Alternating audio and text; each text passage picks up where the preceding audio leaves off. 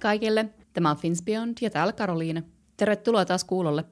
Aiheena tällä kertaa työkulttuuri Briteissä.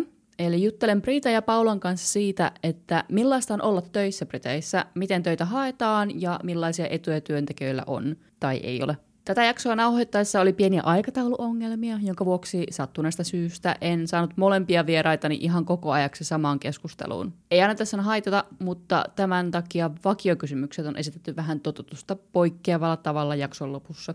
Jakso on nauhoitettu huhtikuussa 2021, kun Iso-Britannia on ollut edelleen hyvin vahvasti täydessä lockdownissa. Tästä syystä siihen sivutaan aika paljon jakson aikana. Ja kuten aina ennenkin, niin tässä jaksossa esitetyt mielipiteet ovat kaikkien ihka omia ja perustuvat vain ja ainoastaan meidän omiin kokemuksiin. Varmasti löytyy tuhat miljoonaa muutakin mielipidettä ja kokemusta samasta aiheesta, jotka on aivan täysin eri kuin mitä tässä esitetty meidän puolesta, mutta ei oteta meidän sanomisiamme absoluuttisena totuutena. Sovitaanko näin? Sen pidemmittä puheita. Toivottavasti nautit jaksosta. Tervetuloa meidän pieneen podcast-tuokioon. Viittitkö ensin molemmat kertoa vähän, että ketä te ootte, missä päin Brittejä te ootte, ja kauan te olette ollut Briteissä ja mistä teidän elämä tavallaan koostuu sillä lyhyesti, niin jos Priita vaikka aloittaa. Um, mä unohdin kaikki kysymykset. Kuka mä oon ja miksi, missä mä oon ja miksi mä oon. Uh, Alright. Uh, mä oon Priita. Mä olen, asun tällä hetkellä Bristol UK, Bristolissa. Asun tota metropoli, alun perin on Metropolitan City Kalajoilta. Ja tulin Bristoliin lukion jälkeen pitää välivuoden, mutta nyt on varmaan ollut kohta 6-7 välivuotta. Ja ei kai, miksi? En, mä vaan romantisoin Britanniaa ja tavallaan kaikkia niitä brittisarjoja ja brittileffoja ja brittikirjoja. Ja mä olin siellä, joo joo, siellä on Spice Girlsit ja siellä on Rolling Stonesit ja sieltä löytyy kaikki The Beatles ja sieltä löytyy ihan mitä vaan sitä Briteistä. Niin tota, tulin tänne ja on täällä vieläkin. Se ja mä oon Paula, mä olen Savosta alun perin Juankoskelta Juisen jalanjälkiä kuljeskellut joskus aikanaan. Ja jo silloin aikanaan, tästä on, tulee elokuussa 23 vuotta, kun mä oon asunut Glasgowssa.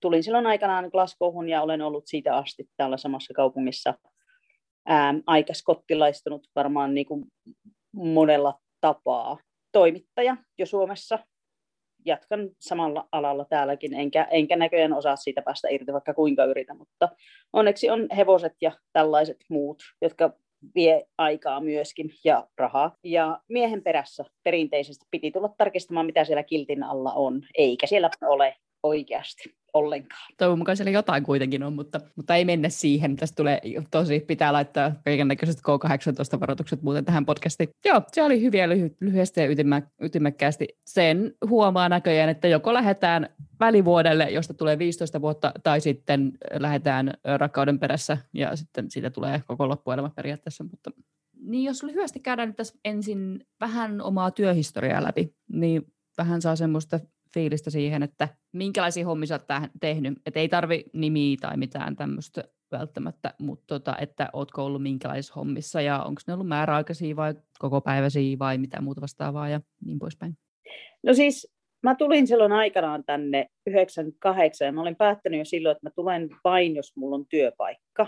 Että mä en halunnut tulla tänne silloinkaan työnhakijana, vaan mä Suomesta käsin sain työpaikan ja muutin. Olin ensin äm, tällaisessa niin kuin asiakaspalvelusentterissä töissä.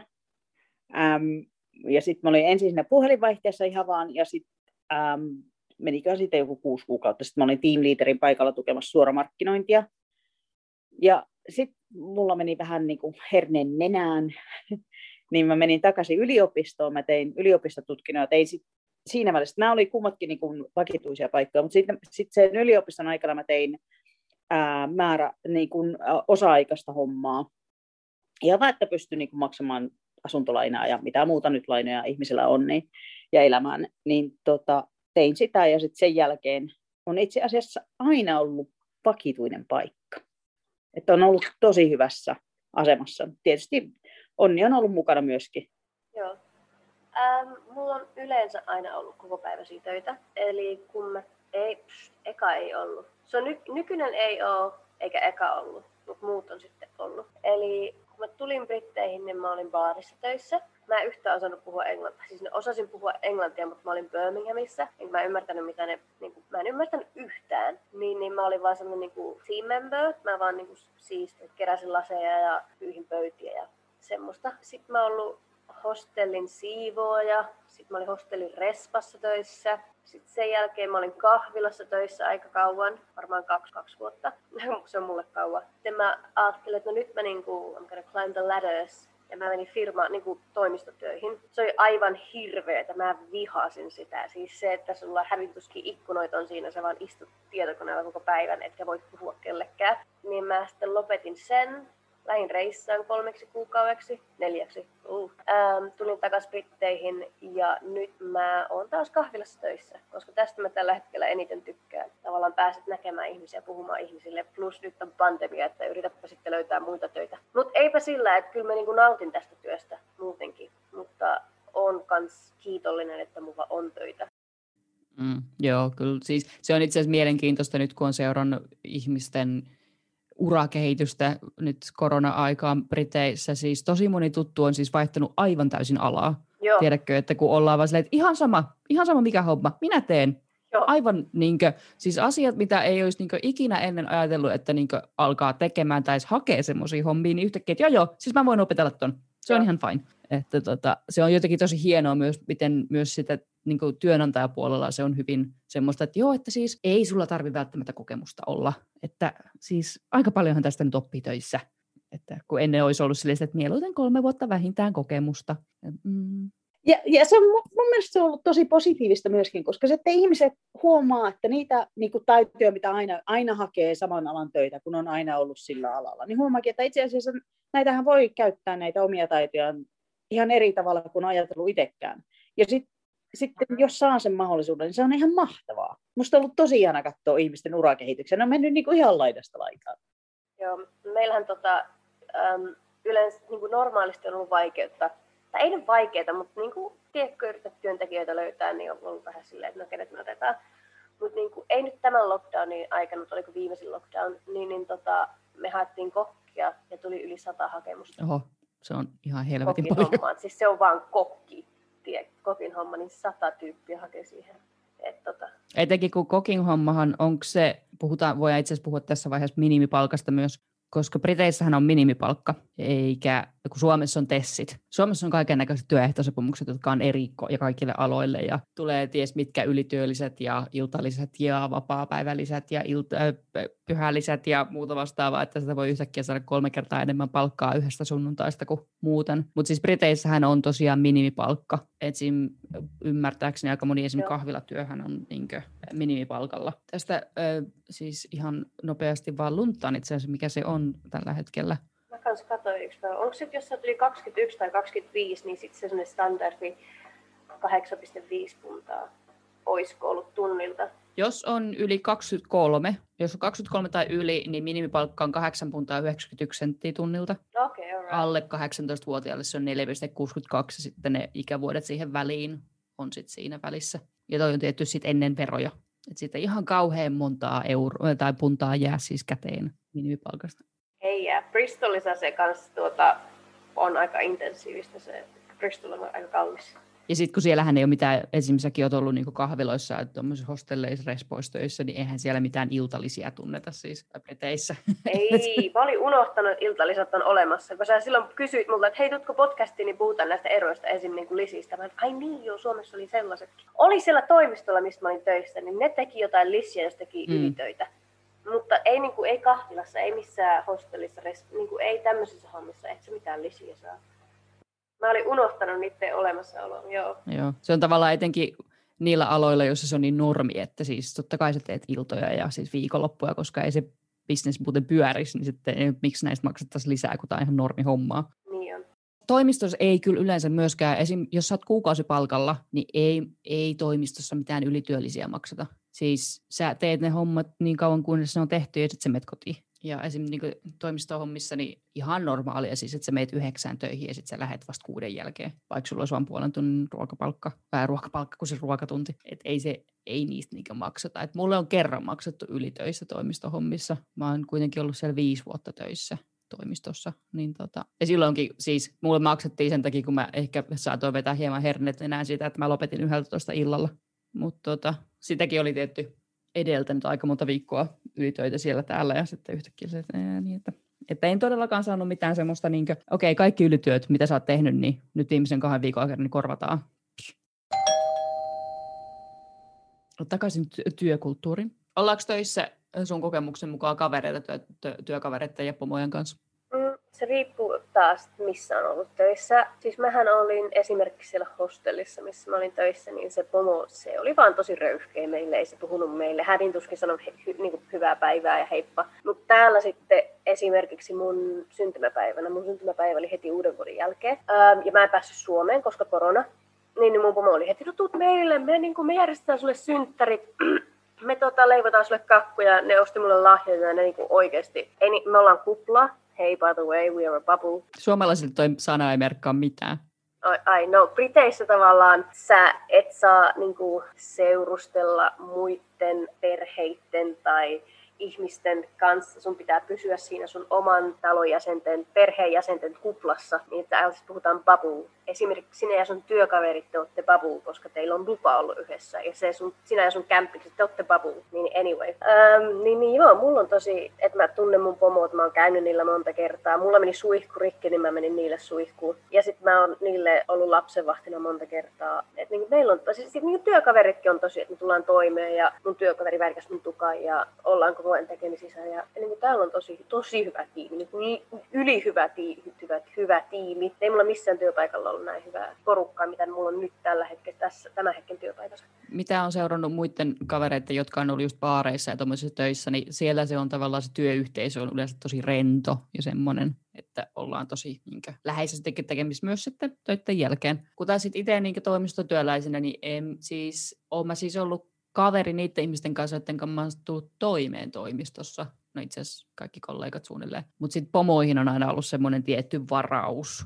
Musta tuntuu, että se myös johtuu ihmisistä itsestään ja sitten semmoisesta tavallaan tietystä hierarkiasta. No ei nyt hierarkiasta välttämättä, mutta siis semmoisesta tietystä ei välttämättä halua, että pomo tietää ihan kaikkea, mitä elämässä tapahtuu, koska se saattaa vaikuttaa työ, työoloihin tai töissä olemiseen ei mun kaikissa työpaikoissa, siis vaikka on ollut kahvilassa tai baarissa töissä, niin ei se tiimi ole ollut näin hyvä, mitä se nyt on täällä. Siis on siellä ollut aika telenovelaa välillä, se, ne kaikki draamat, mitä siellä tapahtuu siellä kulissien takana. Tosi toksista ollut. Mutta niin nyt vaan sattuu olen tosi hyvä tiimi. Joo, se, se, sehän on tavallaan että ihan sama mikä työ se on, mutta jos sulla on hyvät ihmiset ympärillä, niin sä voit jaksaa sitä työtä vaikka kuin pitkään. Mutta sen huomaa, että Briteis on kyllä siis isommissa firmoissa ymmärtääkseni on tota, enemmän semmoista hierarkiaa sitten taas, riippuen vähän firman rakenteesta. Mutta sitten jossain lakifirmoissa tuommoisessa voi olla tosikin niin vanha-aikaista hierarkiaa. Siis oli täälläkin, mä luulen, että kun sä aloitat ihan missä vaan, niin totta kai siellä on sellainen hierarkia, dynamiikka ja sä oot siellä pohjalla. Mutta esimerkiksi mä koen, että nyt mä oon päässyt siihen pisteeseen, että pomo vähän aikaa katsoo, mitä mä teen ja sitten sille antaa olla, eikä kyseenalaista, mitä mä touhuan. Tavallaan sitten kun mullahan niin kuin, tämän kahvilahan omistaa tota, pariskunta, niin se, kerran se toinen, se on harvan täällä, se tuli kerran tänne ja sanoi, että mitä Priita tekee. Ja sitten se, kumppani oli vaan silleen, että älä kyseenalaista, mitä Priita tekee. niin, niin, niin, pitää ollakin. Sitten mä vaan touhua, mitä touhua. Joo, koska sehän, sehän on tavallaan sitä parhautta, kun, tuota, kun sun tekemiseen luotetaan sen verran, että no sä nyt ihan tee sillä samalla tavalla kuin minä sen tekisin sen asian, mutta koska se toimii, niin anna sitten mennä vaan ihan sama. Joo, ja tavallaan ei ne, ei ne pomot ole niinku enää tuolla niinku kahvilan puolella. Et kyllä ne tekee sitä supervising, mutta ei ne enää harvoin tule X niinku tekemään työtä työtä. Ja mä teen eniten tunteja, niin mä oon jotenkin silleen, mun annetaan vähän olla ja tehdä mitä ja antaa tehdä ne omat visiot ja järjestää ne omat systeemit sinne ja touhuta itsenäisesti. Niin, ja hyvä näin, tästä mä tykkään. Joo, joo. Ja etenkin mun mielestä se on jotenkin suomalaiseen luonteeseen se semmoinen niin mikromanageeraus on, ei oikein sovi. Et se on tosi, on tosi stressaava. Et itsekin on toimistotyöläisenä joskus joutunut siis harkitsemaan, että mitä kaikkea informaatiota pomolle kerrotaan, koska hänellä oli tapana stressata niin pikkuasioista niin moneen moneen otteeseen, että sitten oli silleen, että no, tämä ei oikeastaan ole ongelma, niin I'll deal with it. Palaverissa kerron niin, että hei, sitten oli tämmöinen juttu, mutta mä hoidin sen näin ja näin ja näin. Ja sitten että okei, okay, that's fine. Kun taas sitten, jos siitä olisi, tiedäkö, olisi jakanut kaiken sen informaation siitä ongelmasta, niin se olisi, se olisi ollut semmoinen kauhean stressi kupla ja sitten kaikki olisi stressaantunut toimistossa, kun oli, itse olisi vaan silleen, että tämä ei nyt oikeastaan ole edes ongelma. Semmoisen hyvin suomalaiseen tyyliin silleen, että no mä nyt vaan sitten teen tämän homman tästä ja sitten fiksaan sen näin ja sitten noin ja sitten se on hoidettu ja sitten se ei todennäköisesti ole mikään ongelma enää. Yleensä se ei ollut sen sijaan, että menee sitten semmoiseen, mitä tapahtuu, en ymmärrä, miksi tämä, ja tämä menee kauhean kauan ja no ei siihen nyt oikeastaan kuin puoli tuntia. Ai jaa. Niin ja sitten niin, ja sit on hirveästi muuttunut tämä koko asetelma, että kun aina on ollut, että varsinkin täällä, varmaan myöskin ihan kaikkialla itse asiassa se, että täytyy olla läsnä, täytyy olla siellä, että voidaan mikro, mi, mikrojohtaa kaikkia, että joka ikinen elementti voidaan katsoa ja tarkastaa ja todeta ja hyväksyä. Niin on huomattu, että kyllähän ihmiset itse asiassa hoitaa työnsä aika hyvin ja aika hemmetin paljon paremmin vielä, kun niille antaa sen vapauden hoitaa se niiden valitsemalla tavalla, mikä on ollut tosi positiivista. Joo, joo koska Briteissä ollaan etenkin, mun mielestä jotenkin Suomeen verrattuna, niin Briteissä ollaan ollut tosi jumissa siinä, että on pakko olla toimistolla että... Joo, me, meillä on ollut kanssa ennen, ennen tätä covidia ja itse asiassa nyt ihan muutama viikko sitten vasta tulikin tieto, että nyt me ollaankin kaikki kotityöntekijöitä. Ei mennäkään enää toimistoon.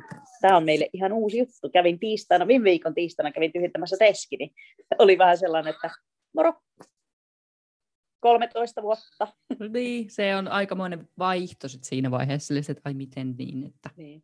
Mä luulen, että se niin mun ikäpolvelle se on vielä ihan ok. Me on kuitenkin oltu toimi, toimistotiloissa ja toimituksissa ja, ja ihmisten kanssa tekemisissä siinä vaiheessa, kun meillä on ollut itsellä urakehityksessä. Et mua harmittaa niinku niiden niinku tulevien sukupolvien puolesta. Sitten siellä ei ole tätä kokeneimpaa ikäpolvia jakamassa neuvoa ja osaamassa. Tietysti tähän, tähän on ihan ur, niin kuin alakohtainen ja firmakohtainen, että kuka, mitä, missä ja milloin. On se, on se eri, että voiko niin pomo vaan vetää hita, hi, hihasta, että että siis mitä mun pitää, siis mä en nyt oikein tiedä, mitä mun tässä pitäisi tehdä, että voitko vähän niin neuvoa, kun että sitten pitää laittaa jossain Slackissa viestiä, että hei, onko sulla aikaa viiden minuutin puhelulla joskus tänään, että voitaisiin käydä vähän läpi tätä, ja sitten, joo, no mulla on viisi minuuttia kahden tunnin päästä, että okei, okay. no mä keksin nyt sitten kahdeksi tunniksi jotain tekemistä, koska mä en pääse tästä nyt eteenpäin, okei. Okay. Öö. Ulkona paistaa aurinko, mein ottaa arskaa.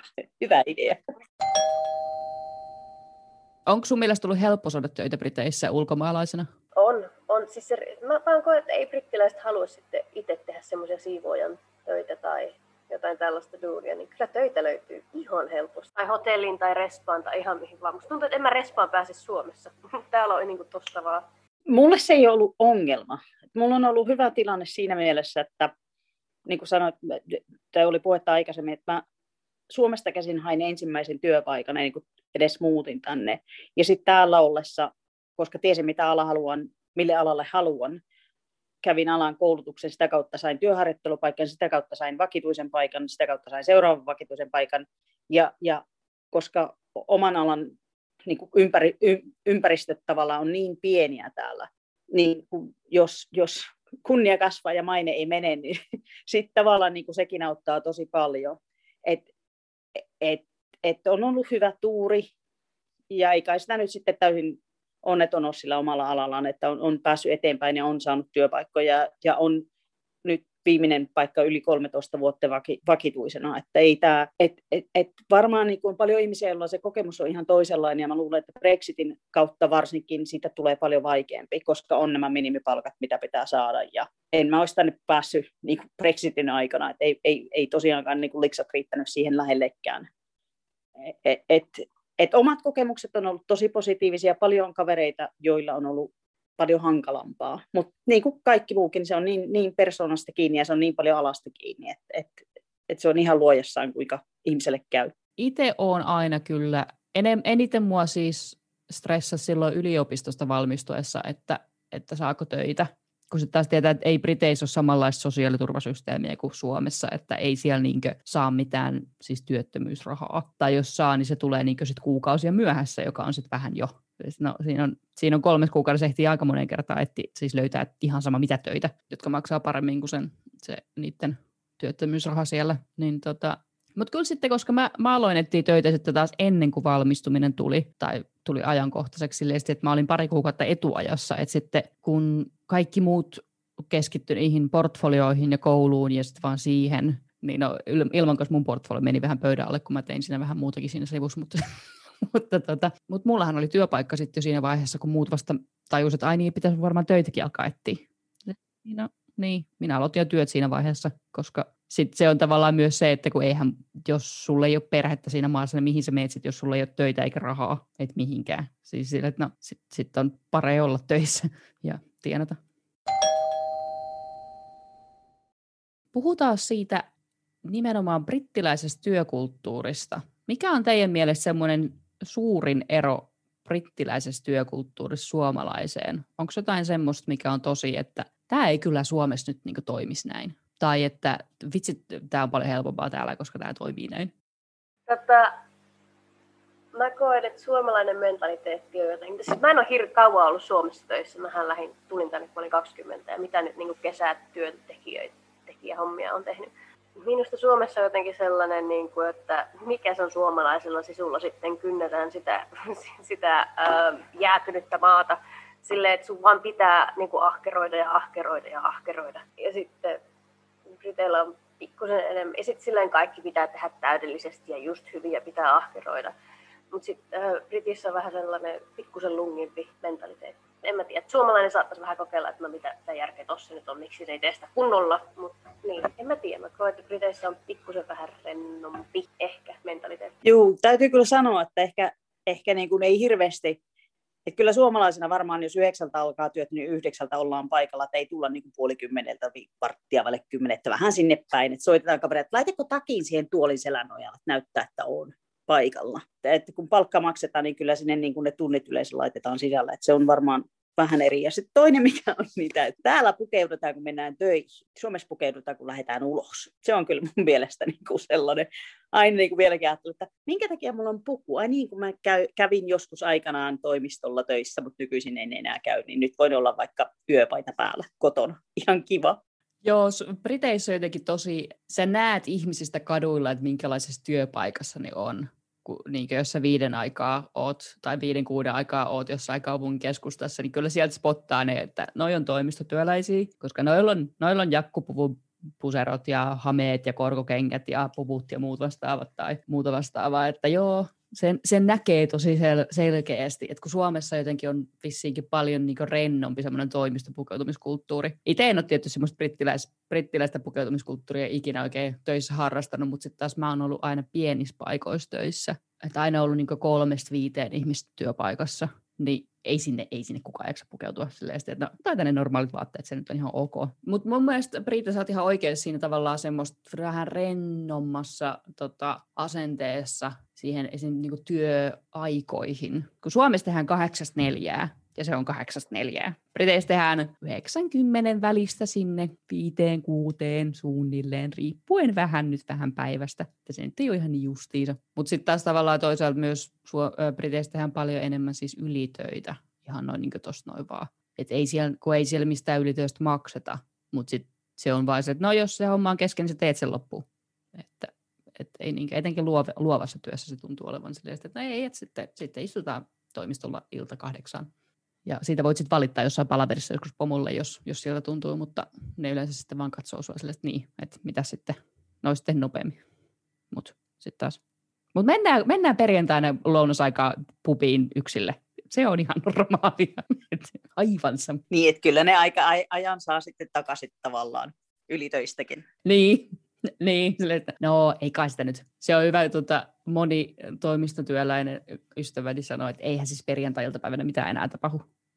Siis kun ollaan ensin menty lounaalle sinne pubiin ja otettu siellä pari, niin sitten luetaan muutamat ehkä mailit siinä iltapäivän aikana siinä vaiheessa, kun päästään takaisin toimistolle ja sitten kello tuleekin jo viisi, että eiköhän me lähdetä. Joo, on se kyllä aika eri, eri kulttuuri. Omalta työajalta Suomesta muistan sen kyllä, että oltiin aika tiukasti siellä työpaikalla, tehtiin ne työt silloin kun piti, ja sitten kun lähdettiin pois, niin se oli sitten siinä. Että ei siellä välttämättä jää venytetty sitä työpäivää, kun taas täällä voi hyvinkin venyä se työpäivä tunnilla parilla neljällä, eikä sitä niin kuin edes huomaa, jos sattuu olemaan keskellä jotain isompaa juttua, mutta sitten kyllä mä oon silleen, että kyllä mä oon sitten sitä mieltä myöskin, että kyllä mä ne ajat sieltä täältä kerran takaisin, että vähän saattaa olla tapaamisia tai muita, tai olisi, jos voi sieltä rajoituksilta jonain päivänä tavata ketään koskaan missään milloinkaan. Joo, semmoista. No ei tämä nyt ollut ihan tunti tämä mun lounastauko, se nyt oli ehkä tunti 20 ketään ei kiinnosta. Ja puoli tuntia, mutta suurin piirtein kuitenkin. Niin, suunnilleen sinne. Ja en, ollut, en aloittanut. Joo, siis mustakin on tullut tällä hyvin britti, että no periaatteessa pitäisi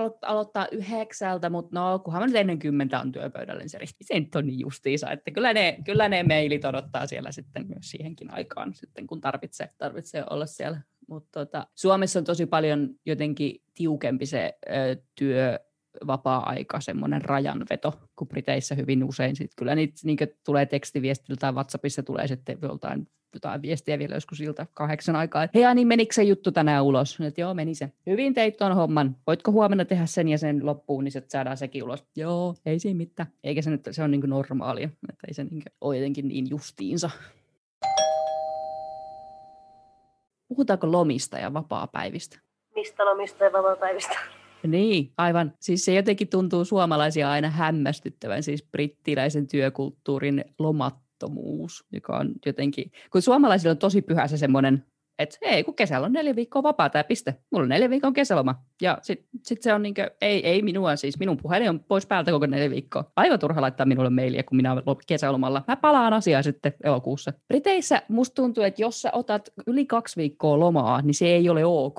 Se on jotenkin, et siis, siis kaksi viikkoa kesälomaa jotenkin. Se, sä siis koko kaksi viikkoa. Ai jaa, no sullahan on pitkä kesäloma. Sä, joo, tosi pitkä, kaksi viikkoa. Et se ei ole tavallaan se, no ensinnäkin Briteissähän ei ole kauhean siis pitkät lomat. Niin kuin pakollinen vuosiloma Briteissä on 28 päivää sisältäen yleensä pyhät. Valtion nettisivuilla sanotaan, että, että niitä bank, bank holidays, niitähän ei ole pakko sisällyttää siihen, siihen minimi 28 päivää. En tiedä vielä ketään, joka ei olisi sisällyttänyt niitä siihen 28 päivää. Et se on tavallaan, eli toisin sanoen, kun se on 28 päivää, joista kahdeksan on pyhiä, niin sulle jää 20 päivää valita, mikä on neljä viikkoa. Sitä ainakin oman kokemuksen perusteella hyvin monen muunkin tutun kokemuksen perusteella, sit tosi moni toimisto on kyllä kiinni siis joulusta uuteen vuoteen, johon menee viikko niin yhtäkkiä sulla onkin vaan, si- vaan siis ehkä kaksi ja puoli viikkoa koko vuodelle vapaasti valittavia päiviä, eikä siis, siis kokonaisia viikkoja, vaan sulla on ehkä se niin 12 päivää vapaasti valittavia. Niin niistä ihan kauhean pitkää kesälomaa ei kyllä tehdä. Täällä se suomalainen kesäloman käsitys on ihan erilainen. Varmaan se liittyy siihen mökkikulttuuriin Suomessa. Ja, ja ehkä myös nämä lomalta paluurahat ja muut, mitkä Suomessa on niin tosi vetomoimaisia. Niin, eihän niitä Briteissä ole. Ei. Ja sitten esimerkiksi mä en voi ottaa kahta viikkoa pidempää lomaa kerralla. Että mulla pitää olla eri, erityinen syy, että semmoisen voin tehdä. Että et se on taas firmasta johtuen. Että mulla on onneksi kohtuullisen hyvät lomat siis mulla ei tule näitä, mun, mun työviikko on tiistaista lauantaihin, eikä se siitä mihinkään hotku, eikä se on ihan sama tuleeko siihen pitkät perjantait ja mitkä tahansa pyhät väliin, että jos pyhä osuu maanantaille hienoa, mulla se on joka tapauksessa vapaata, mutta jos se osuu perjantaille, niin en mä saa siihen vapaa-päivää automaattisesti. Että se suomalainen, suomalainen käsitys kesälomasta, jos mä sanon, että mä haluaisin neljän viikon loman, niin en minä tiedä kuinka monta sydäriä siinä pitäisi käydä korjaamassa ja laikitsemassa, että ne niin toipuisi siitä. Että ei, niiden päähän ei mahdu tämän, että se on niin utopinen konsepti, että ei, ei ne niin kuin tajua sitä, eikä ne tajua sitä, kun yrität selittää, että no, kun ihmisillä yleensä Suomessa on mökki ja sitten mennään sinne ja siellä vähän niin kuin asutaan se kuukausi. Ei ne tajua. Ei, ei ne niin kuin, se ei millään tavalla sovi kuvioihin, semmoisen normiajattelukuvioihin. Joo, se on tosi absurdia ja sitten se on tavallaan jotenkin semmoinen, että siis, siis mitä ihan niin kuin, siis siihen tarvitsit sijaisen sulle. Ei Briteissä harrasta mitään sijaisia, kun ei toimistoihin oikeastaan oteta kesätyöläisiä Briteissä samalla tavalla kuin, Brit, niin kuin Suomessa otetaan, ymmärtääkseni. Koska ei siellä ihmisillä ole lomia. no, kyllä nyt kaksi viikkoa ilman sua pärjätään. Herranjesta, jos se yli kahdeksi viikoksi menisi, niin ei, kuka sinä luulet olevasi. Et mä ajattelin, että kun, nyt kun tuossa palasi Suomeen, että vitsi, että tarkoittaako tämä sitä, että mulla on joskus oikeasti suomalainen kesäloma. Mulla on siis neljä viikkoa kesälomaa no ei kun on yrittäjä, niin ei mulla ole mitään lomia enää ikinä. niin tuota, se siitä sitten. Luojan kiitos, sullehan tuli ihan kauhia paikka siellä. Ihmettä, neljä viikkoa, mitä sä teet? Niin, mitä ihmiset tekee neljällä viikolla? En minä ymmärrä. Siis mulla oli tuossa pari viikkoa sitten, nauroin sitä puolisolle, että, niin, että siis mulla ei oikeasti tarvitse tehdä mitään kolmeen päivään. Mitä ihmiset tekee vapaa-ajallansa? Siis mitä? Valitin sohvalla, että kun mulla ei mitään tekemistä, kun mä olisin joku viisivuotias. Mä ajattelin, Siis mulla, tota, mulla on ihan eri kokemus tavallaan. Sen takia mä teen tämmölle, tämmö, tällaista niin osa-aika-hanttihommia, kun mulla on töitä vain neljänä päivänä viikossa. Ja jos mä sanon pomolle, mä oon nyt esimerkiksi kun ne lennot Suomeen, mun piti mennä jouluna Suomeen, mutta se ei onnistunut. Mä vaan laitan pomolle viestiä, että mun lennot perutti, perutti että voisi saada työvuoroja sittenkin, puolin parannut. Ne oli silleen, että joo, ei ongelmaa. Sille, tiedätkö milloin olet menossa Suomeen tai miten käy lentojen kanssa? Mä silleen, että en mä ole varma, mä siirsin ne tuonne helmikuulle. Se silleen, että okei, okay, no okei, okay, no ei haittaa. Niin, niin tavallaan se on niin joustavaa se mun, mun loma, että mä tiedän, että mä voisin lähteä reppureissaan kahdeksi kuukaudeksi ja sitten tulla sanoa, että mä, mä lähden nyt kahdeksi kuukaudeksi, onko mulle töitä, kun mä tulen sitten takaisin. No sillä, joo, joo, totta kai me sulle löydettäisiin vuoroja, että ei se olisi ongelma. Totta kai siinä on se riski, että tavallaan, no mitä jos on ihan hiljasta, että onko mulle sitten vuoroja. Mutta tällä hetkellä on elämä aika unelmaa. Tavallaan mä, se on niin joustavaa tämä mun työ, että jos mä sanon, että mulla on keikka keskiviikkona, voinko mennä, että mä tarvin keskiviikon vapaaksi, niin että joo, ei haittaa. Mulla on lomia tavallaan, että ne sitten maksetaan ne lomat. Mä en ole ihan varma, että mikä se,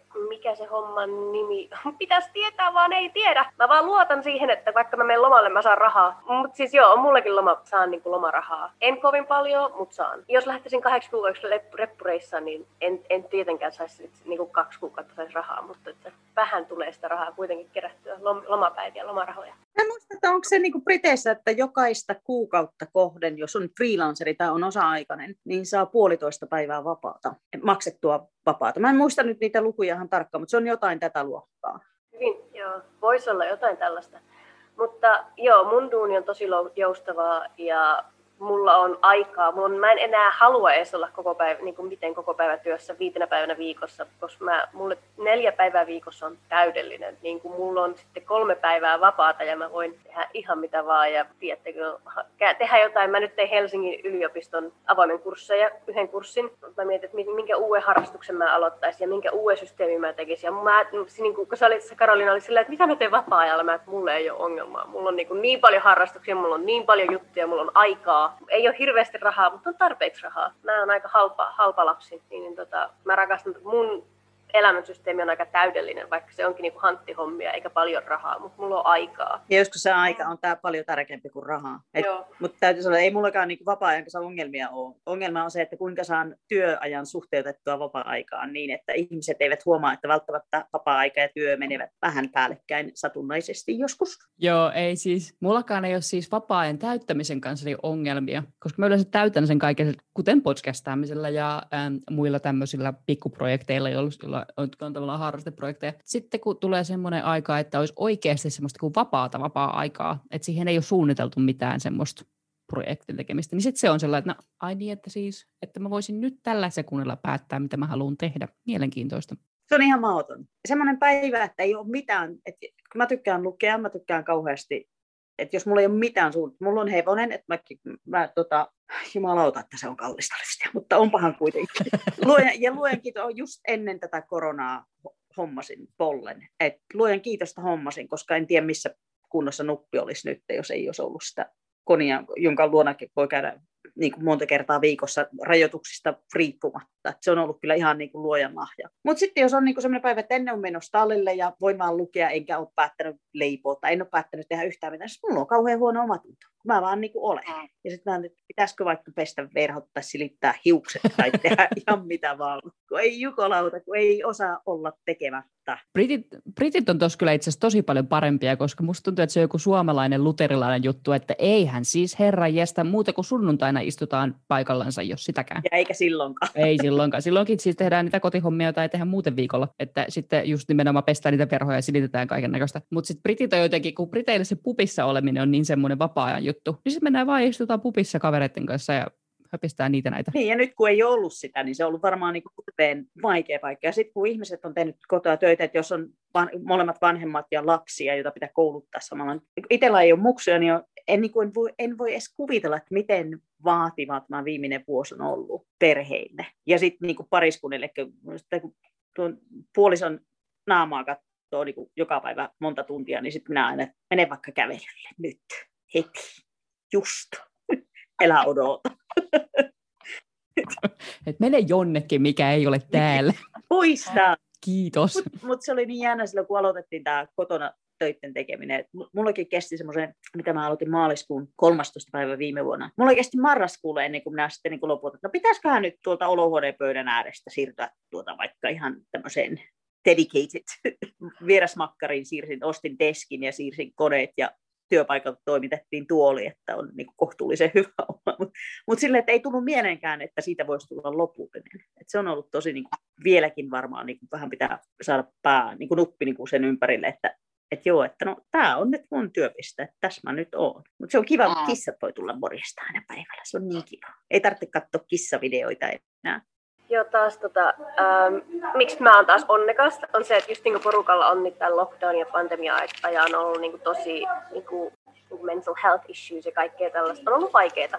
Niin, niin mä oon tavallaan siinä ollut onnekas, että et meidän kahvila on puistossa ja meillä on niinku luukku, josta me voidaan tarjolla takeaway-juomia. Ja mä niinku oon päässyt, mä oon ja saanut olla töissä, mun ei ole pitänyt olla koko ajan vaan neljän seinän sisällä. Mä oon saanut olla töissä ja mä oon nähnyt uusia ihmisiä joka päivä mä näen koko ajan niin kuin tuoreita kasvoja, tuoreita kasvoja, voiko niin sanoa suomeksi. Ja sitten tavallaan niin kuin saa jutella niille koko ajan ja tavallaan, että on kuitenkin pysynyt se niin kuin kontakti ää, muuhun maailmaan ja uusiin ihmisiin ja päässyt juttelemaan ihmisten kanssa. Ja on ollut kivat työkaverit, joiden kanssa on jutella. Ja sitten ne kämppikset kotona, niin mulla on kuitenkin koko ajan ollut porukkaa, joiden kanssa on saanut sosiaalisoida ja tällaista. Että on niin kuin pysynyt sane. Se on kyllä tosi positiivista, koska niin paljon yksinäisyys on vaikuttanut tosi paljon ihmisten elämään. Ja se, että kun ei tosiaan ole nähnyt ketään, että on ne neljä seinää eikä sieltä pääse pois. Toi, no, toi on kyllä niin kuin ihan unelmatilanne. Joo, se oli sen takia mäkin alun perin silloin vuosi sitten lensin Suomeen, koska se vaihtoehto olisi ollut se, että mä olisin ollut Cardiffissa silloin kaksi jossa yksinäni kaupungissa, johon mä olin muuttanut kuin kaksi kuukautta aikaisemmin. No, hienoa. En, en vissiin jää tänne siis. Äiti, saanko mä tulla sinne? Kun meidän äiti sitten asuu ö, lapsuuden kodissa niin maaseudulla Suomessa, niin on silleen, että mm, toi kuulostaa huomattavasti paljon paremmalta vaihtoehdolta nyt, koska ö, itseni tuntien olisi pää hajonnut aika monen kertaan siinä vuoden aikana, että jos siellä olisi yks, yksinään kököttänyt. Työmarkkinoista yleisesti. Yksi asia, mikä, minkä mä oon ainakin huomannut erona suomalaiseen ja brittiläisiin, on se, että Briteissä on hyvin selvästi eri työmarkkinat just valmistuneille ja jo töissä olleille ja sitten niillä niin asiantuntija-ihmisille. Briteissä haetaan, kun Suomessa mun mielestä jotenkin tuntuu, että kaikki niin sekoittuu keskenään, niin sen takia vastavalmistuneilla voi olla vaik- aika vaikeaa päästä sinne työmarkkinoille, koska kaikki aina haluaa 15 vuotta kokemusta. Mutta Briteissähän on semmoinen juttu kuin junior level tai entry level työt, että ne nimenomaan hakee siis valmistuneita, koska voi maksaa vähemmän palkkaa, koska ei tarvitse. Ja sitten sä vähän koulutat niitä, niin sitten ne on valmiita siihen. Ready to go. Se on yksi, yksi niistä asioista, mitä ainakin itse olen huomannut. Ja se on varmaan muuten osaksi, mitä aikaisemmin sanoit siitä koulutuksesta. Että tavallaan se entry level antaa täällä mahdollisuuden kouluttamattomille, siis ihmisille, jotka syystä tai toisesta heillä ei ole korkeakoulututkintoa tai ammattitutkintoa tai muuta, vaan se antaa mahdollisuuden kouluttautua työssä. Että tavallaan kun Suomessa aina katsotaan sitä, että onko sulla nyt mikä tutkinto ja ootko, ootko nyt valmistunut ja ootko niin ja näin ja noin, että kun sun palkkatasohan nousee sitten sen myötä, kuinka paljon tutkinto, mi, millä tasolla sun tutkinnot on. Mutta täällä on annettu mahdollisuus tavallaan ikään kuin työn kautta edetä. Et vaikka se tuntuu niin kuin tavallaan suomalaisesta näkökulmasta väärältä, niin se tavallaan toimii paremmin ehkä niin kuin tässä yhteiskunnassa koska, koska kaikilla ei ole mahdollisuutta tai halua kouluttautua. Ja se koulutussysteemi täällä on niin, niin kuin, äh, epäjohdonmukainen suomalaisen ajattelutapaan verrattuna. Niin jotenkin tuntuu, että se itse asiassa toimii, että just nämä niin kuin entry level tai graduate level. Ne maksaa vähemmän palkkaa, juu, mutta sitten siinä on tavallaan, ne otetaan sisälle niin kuin sillä ajatuksella, että koulutetaan ja annetaan mahdollisuus edetä uralla, eikä tarvitse olla tohtorin tutkintoa tai kandin tutkintoa tai maisterin tutkintoa. Että siinä ei se tuijoteta siihen tutkintoon, vaan siinä katsotaan, että onko tämä tyyppi nyt oikeasti hyvä, pystyykö se tekemään tämän homman. Et niin kuin tavallaan siinä on myös omat etunsa. Mutta, mutta niin kuin suomalaisesta näkökulmasta niin se on hirveän vaikea tajuta ja ehkä omaksua se, se ajattelutapa, mihin, mihin tämä tyyli perustuu. Et kun ensimmäisen kerran itse katsoin, niin mitä helvettiä, mikä sä, minä tuommoisella lailla, mikä tämä on? Et, et, et, että se on kestänyt tosi kauan mulla niin tajuta se, että mikä se idea tässä on kokonaan takana. Mm. Ja tosi monissa isoissa firmoissa, muistan silloin, kun itse haki yliopiston viimeisellä vuorolla, alkoi katsoa niitä vaihtoehtoja, niin tosi monella isolla firmalla sitten taas on ihan semmoisia niin tavallaan graduate schemes, että, että ne niin ottaa esim. viisi vastavalmistunutta, johon, että siihen pitää hakea erikseen, että se on niin kuin, että sen nimenomaan, että okei, tämä on nyt kahden vuoden tämmöinen juttu, että haet tähän, ja sitten jos kaikki menee hyvin, niin sitten otetaan sut firmaan niin ihan koko tai vakituiseksi. Ja sitten sä pääset tietty, että sitten sen kahden vuoden aikana pääset katsoa vähän eri juttuja firmassa ja että oot vaikka neljä kuukautta yhdessä paikkaa ja sitten sä menet toiselle osastolle neljäksi kuukaudeksi ja sitten katsotaan kahden vuoden jälkeen, että mihin sä niistä aloista tai että missä sä olisi niinku paras sit siinä vaiheessa tai sitten sä lähdet muualle. Että se on tavallaan semmoinen, niinku, että olit se sitten niinku, tota, niihin yleensä pitää olla sitten kyllä yliopisto tavallaan kandin tutkinto, koska niitä sit, ne sit yleensä haluaa. Mutta sitten taas siellä on niitä aika paljon semmoisia firmoja, jotka on silleen, että et tuut vaan, että me koulutetaan sut. Jos sä oot hyvä tyyppi ja sä oot valmis oppii, niin aivan sama, onko sulla tutkinto vai ei. Jos sä haluat tehdä tutkinnon siinä samalla vielä, niin hienoa. Että tavallaan semmoinen niin joustavuus sen kanssa, että no ei, ei tietenkään kaikilla ole koulutusta. Siis, miten kaikilla olisi koulutus? Onko Priita kukaan ikinä kysynyt, että no ajatteliko mennä kouluttautumaan, kouluttamaan itseäsi kaikki aina, kun menee Suomeen. Silleen, no ootko sä keksinyt, mitä sä teet elämällä, koska sä vieläkin tuota välivuotta käyt. Eikö, musta, no nyt on niinku paha sanoa mitään, kuin like, like I said, pandemia. Mutta tavallaan ei, minusta mun elämä on aika täydellistä. Niin kuin mun, tavallaan, että mulla on aikaa ja mulla on, mulla on kiva duuni, mihin mä tykkään mennä ja mulla on kämppä, josta mä tykkään, tai siis kämppiksi ja ja mä, mulla on aikaa tehdä musiikkia, koska vapaa-ajallahan mä teen musaa ja mä tanssin. Ja yritäpä niistä tehdä ammatti tavallaan tällä hetkellä, niin mulla on aikaa tehdä niitä ja mulla on aikaa tehdä mitä mä haluan. Ja ei mua kiinnosta tällä hetkellä, en mä tiedä, elämä on aika täydellistä tällä hetkellä. Silleen tavallaan, mikä tilanne nyt onkaan, Ver, ottaen huomioon mikä tilanne on, niin elämä on aika hyvä kyllä mä joskus mietin, että ehkä mä joskus menen kouluttautuu, mutta sitten kyllähän sen kerkeä sitten, kun vanhempikin äiti me, niin kouluttautuu niin kuin 50 silloin joskus apat, kun oli 50 täyttänyt, niin äiti meni kouluun. Niin, niin tavallaan ei, ei musta tunnu, että mulla on mitään kiirettä. Ym, siis brittiläiset ymmärtää huomattavasti paljon paremmin sitä, että, no, et ei sun tarvi mennä yliopistoon, jos et sä halua. Ja ei, ei sun tarvi kouluttautua. Ja mitä, siis, mitä väli sillä on? Kun Suomessa tosi paljon tuotetaan, siis miten niin sä et ole siis käynyt mitään lukion jälkeen. Siis tää, siis kai sä nyt jotain oot menossa tekemään. No ei. ei. Niitä, jos et ole käynyt lukion, niin herranen aika, kuin sä, että lukio on mennyt. Niin, että siis, mi, siis mitä? Siis herra jestä, siis onko tommosia ihmisiä olemassa? Kun sitten Briteissä on taas, että no, sä teet, mitä sä teet sitten? Aivan sama. Ja tavallaan mä oon huomannut, että monella mun, siis parilla työkaverilla on tutkinto, mutta ne tekee samaa duunia, mitä mä teen.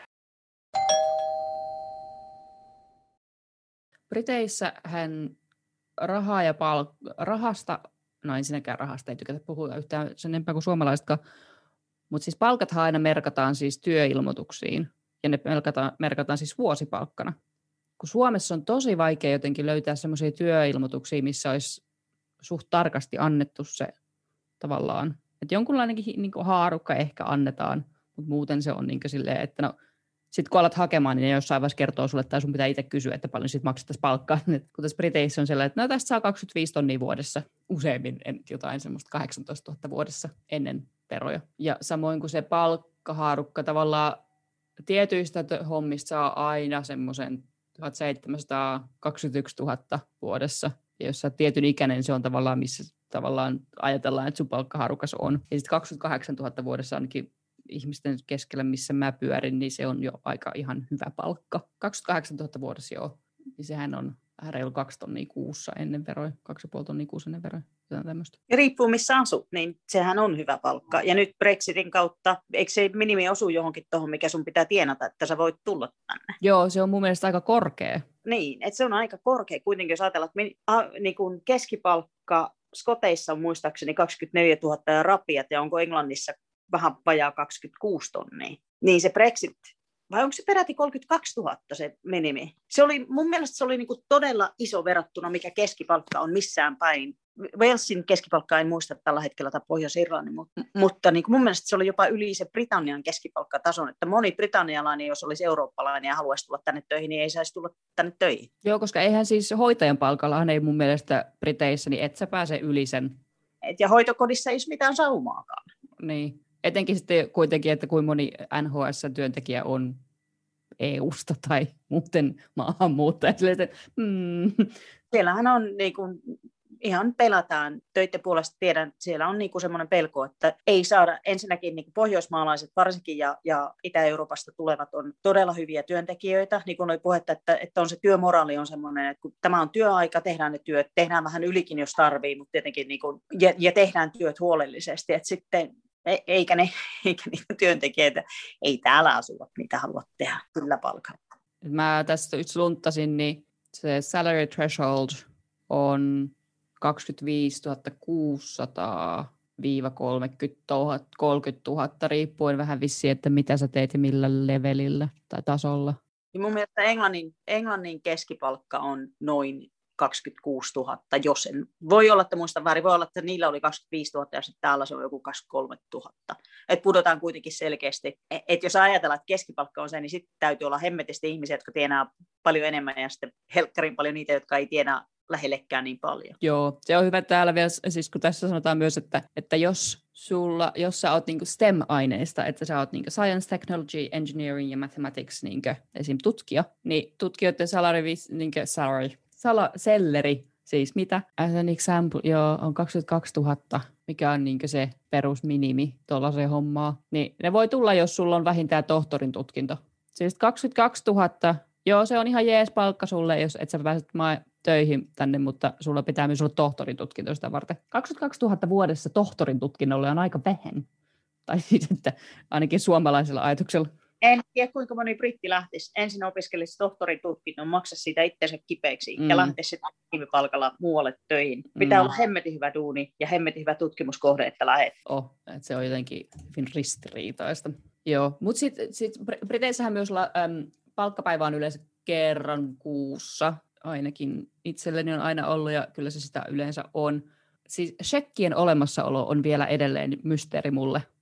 Siis, että ainakin itse kun on toimistotöissä, mulla, mulla on kyllä palkka on maksettu ihan niin kuin pankkiin, mutta hyvin moni asiakas, ihan niin kuin firma-asiakas, silti makso shekillä joka on kuulemma vain sitä varten, että sitten ei tarvitse olla sitä pankki, pankkitilille, ei välttämättä tarvitse olla sitä rahaa vielä siinä vaiheessa, kun sä kirjoitat sen shekin. Nimenomaan. Siihen se kaikki perustuu. Että jos sun tarvii kuitenkin tänään viimeistä maksaa se, niin sitten se sekki antaa sulle sen 3, 4, 5 päivää. Kyllähän niin sekkien käyttö on tosi paljon vähentynyt ja monet firmat ei enää hyväksy niitä ja monet pankitkaan ei enää käsittele, koska se käsittelykulu on niin paljon enemmän kuin. Mutta kyllä niitä on edelleen käytössä. Ja edelleen naurat. Mä muistan isää 70-luvulla, 80-luvun alussa kirjoitti sekkiä. Minä olisi niin kiva, kun joskus saisi tämmöisen itsekin kirjoittaa, kun on niin komien näköinen tämä sekki.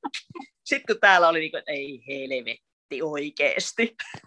Joo, mulle on myös maksettu mui, vapaa-ajan hommista muissa jutuissa niin shekillä, joka on sitten niin, ja sitten kun nyt yritän tota, ilmo, tai ilmoitin verotoimistoon Briteissä, niin että siis mä en ole siellä enää, että mä en maksa sinne veroja, että, tota, että ihan tiedoksenne vaan, että sitten kysyin, että no haluat, jos on palautuksia, niin haluatko, haluatko veronpalautukset? Joo, totta kai. Tämä voi maksa, voidaan maksaa ainoastaan shekillä. Siis mun veronpalautukset, jos niitä joskus tulee, koska veronpalautukset ei Briteissä ole mikään juttu, niin kuin ne Suomessa on, niin se, sitä, se voidaan maksaa vaan shekillä. No shekkiähän ei siitä voi viedä muuhun kuin siihen pankkiin, missä sulla on Briteissä pankkitili. Eli sitten on pakko olla brittiläinen pankkitili ja sun on pakko päästä siis pank- paikan päälle, koska ei sitä voi mitenkään niin kuin netissä tehdä.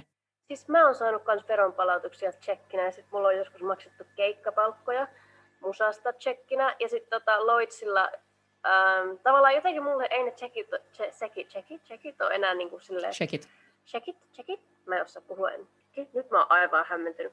Anyway, Lloydsi jos menee, niin niillä on sellainen automaatti, johon voi laittaa sen checkin. niin, niin tota, ää, en, en, mä tiedä, mulle se jotenkin, mä oon jotenkin niin vähän aikaa Suomessa täysikäinen, että mä en jotenkin enää kummastele semmoisia aikuisjuttuja Briteissä, mutta sitten mua hämmentää, miten aikuisasiat toimii Suomessa. Esimerkiksi mä et baariin, mitä juomia Suomessa on baarissa, en minä tiedä. Mä oon vuoden ollut Suomessa täysikäinen, mä en tiedä, mitä sillä baareissa tarjotaan. Nykyään saa aika paljon brittisiidereitä myös baareissa, mikä on aivan jees. Ei silloin minunkin aikana, että mä oon ollut 23 vuotta täällä pian. Ja mä muistan silloin, ainut minkä mä oon huomannut, kun mä menen Suomeen, jos me tilataan tuoppi jossain ravintolassa, niin sitten mä saatan helkästi että pitäisikö se nyt täyttää ihan sinne loppuun asti. Että ei muista välttämättä, että Suomen tuopit on vähän pienempiä takalaiset. No, tuopit on saman kokoisia, mutta niihin, ne, niitä reunoja ei käytetä. Sillä että siinä on reunat sitä varten, että se täytetään. Ja sitten vielä niin paljon, että se paahto tulee siitä niin kuin yli. Nimenomaan. Että en mä nyt sitä vaahtoa osta herrajesta. Pari kertaa on käynyt sellainen, että ah, sorry. Hyvä sitten vielä sanoa sillä englant, englant, englantilaisesta sorry. ah, ei kun siis sorry. Siis mitä? Ö, ei kun tilanne meni jo. Siis mitä? Sitten heitäkin tottu niissä Briteissä niin kuin, niiden shekkien olemassaolo, että sitten sit se viedään sinne yleensä sinne niin kuin automaattiin nykyään Mutta sitten se hämmensi mua se verojuttu niin, että siis kun mulla ei ole enää brittiläistä pankkitiliä, tai siis semmoista, että on mun Monzo, mutta se on niinkö, eihän niillä ole mitään konttoria, mitä mä teen sillä sekillä, jos se tulee tänne, sille, että me voidaan kyllä lähettää tämä Suomeen sulle, sille, kun en mä tee sit se, jos se tulee Suomeen, niin se on kirjaimellisesti vaan paperilappu, missä lukee summa, jolla ei ole mitään arvoa. Okei, okay, kiva. Hetkonen, mulla on mennyt ihan hommi. Onko Suomessa edes olemassa shekkejä? Tavallaan lunastetaanko Suomessa enää shekkejä sitten ollenkaan? Ei. Eikö? Ei. Ne mun mielestä 90-luvun alussa, 90-luvun jossain välissä ne hävisi, että silloin 80-luvulla ne oli vielä kohtuullisen suosittuja, mutta sitten, sitten ne niinku aika pikaisesti hävisi. Stipendit. Mä luulen, että me saatiin stipendejä silloin, kun mä valmistuin jostain yläasteelta tai lukiosta. Eikö ne ollut, tavallaan minusta niissä tuli shekki? Shekki? Ne oli lahjakorttina. Ne oli lahjakortti. Se on vähän eri asia. Lahjakortti on edelleenkin tänä päivänäkin. Joo, mun mielestä saa niin siis, koska mäkin olen Suomessa kerran saanut sekin, mutta se oli mun mielestä, sitä pitää erikseen käydä pankissa tekemässä semmoinen. Tiedätkö, että ei, siellä, ei täällä mitään niin sekkikirjoja ole. Joo, se lahjakortti maksetaan pankissa käteisenä. Eli se lahjakortti, vaikka se on niin tavallaan semmoinen diplomi tai sekin muotoinen, niin se on jo maksettu, kun taas sekki on, että se on tavallaan antaa sulle muutama, että se on tavallaan niin kuin velkakortti ehkä. Got it. Okei, okay, nyt mä ymmärrän. Okay. Eli, eli, jos sä saat, e, eli jos sä saat stipendin tai lahjakortin tai stipendishekin, niin se on jo maksettu. Kun taas, jos mä kirjoitan sulle shekin, niin se ei ole välttämättä maksettu ennen kuin se lähtee mun tililtä, ja mun tilillä just nyt ei saata olla rahaa sitä maksaa. Eli siinä on tällainen kiire, että se on vähän eri asia, mutta joo, ei. Mun mielestä shekit hävisi Suomesta, jos ei 80-luvun lopulla, niin viimeistään 90-luvun puolivälin mennessä. Ne, ne on kyllä. Niin kuin mun mielestä shekki on enemmänkin semmoinen, niin se on tavallaan toimeksianto pankille ottaa tililtä X määrä Y rahaa ja siirtää se tilille Z. Se on tavallaan semmoinen. Mutta joo, sitä Briteissä käytetään tosi paljon just siihen, että... Ja sitten jos siihen tekee vahingossa virheen siihen shekkiin, niin sitten se pitää vielä mennä asiakkaalle takaisin, että, niin, että siis tässä on, tässä on väärä summa tässä sekissä. Niin sitten että oi, sori, sori, sori, ihan siis täysi moka. Siis mä lähetän sulle uuden. Ja sitten yhtäkkiä sulla on kaksi viikkoa lisää maksuaikaa ennen kuin sulla tarvii olla rahat tilillä, että se menee se shekki sieltä. Sitten, hmm. Kyllä ne varmaan sen takia on sitä ruvennut. Ne on niin niin vähän enää käytetä. Että jossain välissä pankki lähetti aina automaattisesti uuden shekkivihkon, niin sitten on, niin kuin, niitä on joku puolen tusinaa tuolla istuu niin tyyli, että no enpä nyt ihan äkkisistään muista, koska on viimeksi shekin kirjoittanut, mutta eihän sitä tiedä. Tarvetta voi tulla vielä. Mm. Itse en ole ikinä shekkiä kirjoittanut. Mä oon saanut shekkejä, mutta en ole niitä kirjoittanut. En mä edes saanut shekkivihkoa silloin, kun mä avasin Briteis pankkitilin. Mutta musta tuntuu, että se oli, koska se oli student-tili, niin siihen ei kuulunut shekkivihkoa, koska eihän opiskelijoilla mitään rahaa. No tähän loppuun sitten sopii yksi asia, mistä mä haluan puhua, siis brittiläinen meilikulttuuri. Mä oon kahvilassa töissä. no siis sä voit, itse asiassa ei, vaan siis se, mikä sulle on pointtina, on se, että sun, eikö sun työvuorot ilmoitetaan sulle WhatsAppin kautta? Joo. Joo, että ei ole mitään työvuorolistoja.